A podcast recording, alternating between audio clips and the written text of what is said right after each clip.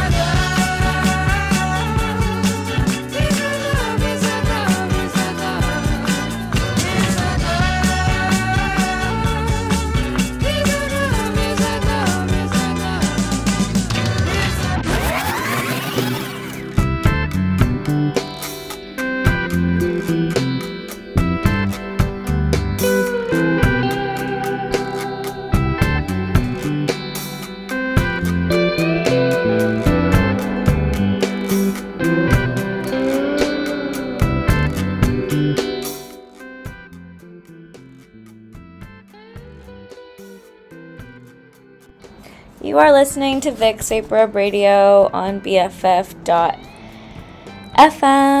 Um, that last one was Is It Love by Todd Rundgren.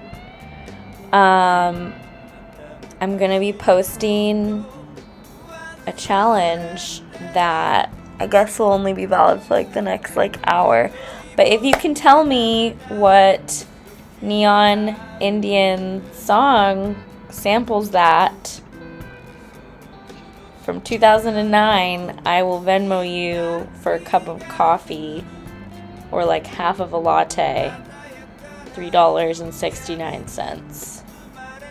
So, if you know that hook from the beginning sounds familiar, DM me stat and maybe you will win a cup of coffee or half of a latte.